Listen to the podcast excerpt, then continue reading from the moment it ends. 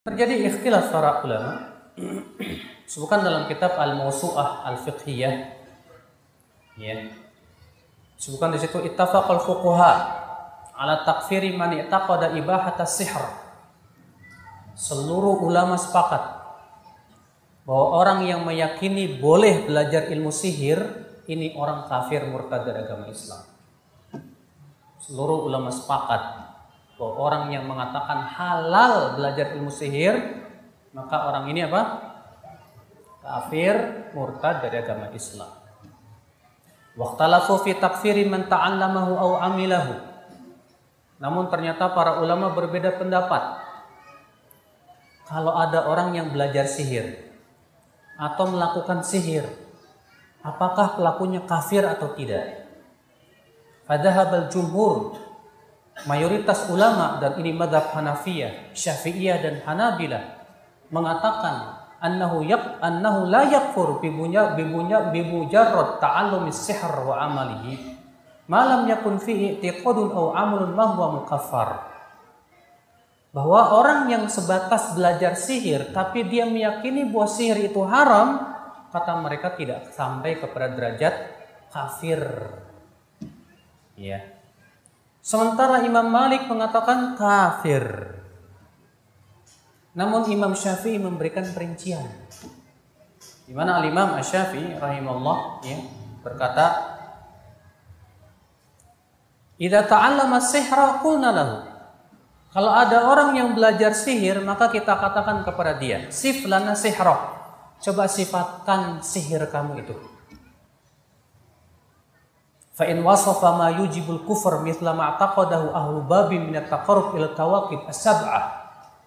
Kalau ternyata sudah dia mensifatinya nih sihir saya begini begini begini, ternyata sihir tersebut memang kufur seperti sihirnya orang-orang Babilonia dengan cara takarub kepada planet-planet dan bintang-bintang yang tujuh, maka yang seperti ini kafir murtad dari agama Islam.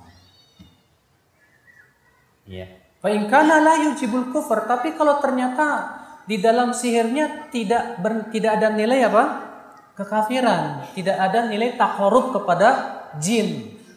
Tahu kan takorub? Takorub itu terkadang dengan cara apa, Pak? Nyembelih apa?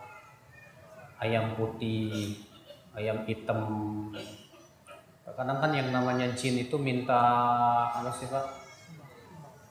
Tumbal atau kita diminta untuk berkurban. Berkurban dengan apa aja? Walaupun dengan telur. Sementara seperti ini tak korup kepada selain Allah dan itu termasuk syirik besar, bukan syirik kecil. Maka kalau di situ terdapat padanya tak korup kepada para jin, para setan dan yang lainnya, kata Imam Syafi'i ini orang musyrik kafir. Iya. Yeah. Tapi kalau tidak ada, tidak ada di situ mengandung takarub kepada apa? Selain Allah Subhanahu wa taala, dilihat lagi. Kalau dia meyakini itu mubah dan halal, maka ini kafir murtad agama Islam. Tapi kalau dia mengatakan, oh ini nggak boleh, haram, tapi dia ngikut ngikutin hawa nafsu, maka dia pelaku dosa besar. Ya. Nah, ini fakta Islam. Dan ini pendapat yang dikuatkan oleh Syekh Muhammad bin Al-Amin Asy-Syanqiti. Ya, perincian yang disebutkan oleh Imam Asy-Syafi'i ini Allah a'lam ini yang rajih. Ya. Namun kalau ada orang yang belajar sihir di dalam Islam hukumnya apa nih? Dibunuh apa enggak? Berkata Al-Hafidh Al-Imam Ibnu Hubairah Al-Wazir Ibnu Hubairah Wahal yuktal bimujarrad fi'lihi aw istimalihi. Apakah orang yang melakukan sihir dibunuh karena dia melakukan sihir atau tidak? Faqala Malik wa Ahmad. Berkata Imam Malik dan Ahmad, ya, dibunuh. Wa qala Syafi'i wa Abu Hanifah, la. Kata Imam Syafi'i dan Abu Hanifah tidak dibunuh. Ya, kecuali kalau dia membunuh orang dengan sihirnya tersebut. Kalau dia membunuh orang dengan sihirnya dengan cara apa? Teluh, santet dan yang lainnya, maka pada waktu itu dia harus dibunuh juga.